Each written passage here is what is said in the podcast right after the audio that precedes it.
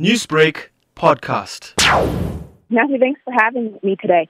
So, the partnership between DUT and the consulate started actually from an event that we had earlier this year, um, born out of the Agri Youth uh, Entrepreneurship pilot that we started. And what we realized during that pilot is that a lot of women weren't meeting the basic requirements to participate in our programs because of lack of access to land and lack of lack of access to some prerequisite skills.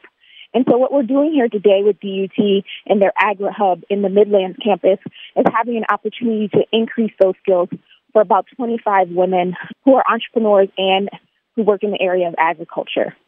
Let's discuss the partnership with Durban University of Technology now. How have they come to the party to contribute? It's quite amazing because um, they have started um, this year, I think in January, an Agri Hub, which is a small space that they've dedicated to apply new technologies um, and advances um, in farming uh, techniques. And they are sharing that not only with their students, and what I love is it's not just, they don't really have a degree in or, or, faculty in agriculture, but it's for any student who has an interest in agriculture. And they're also sharing that um, information with the community um, that surrounds this campus.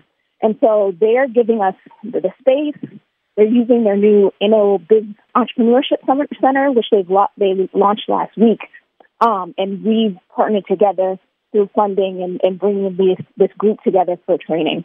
Jaclyn, to transform these ladies' agricultural related activities into sustainable business is no doubt a dream for them. How then will this boot camp help make those dreams a reality?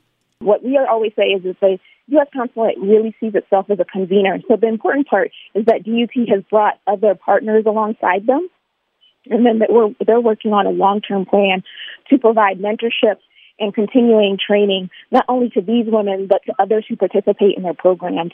And so I think that is the core, because when women in particular have a robust uh, support system, it helps them um, overcome some of those challenges that are unique to women in business and agriculture.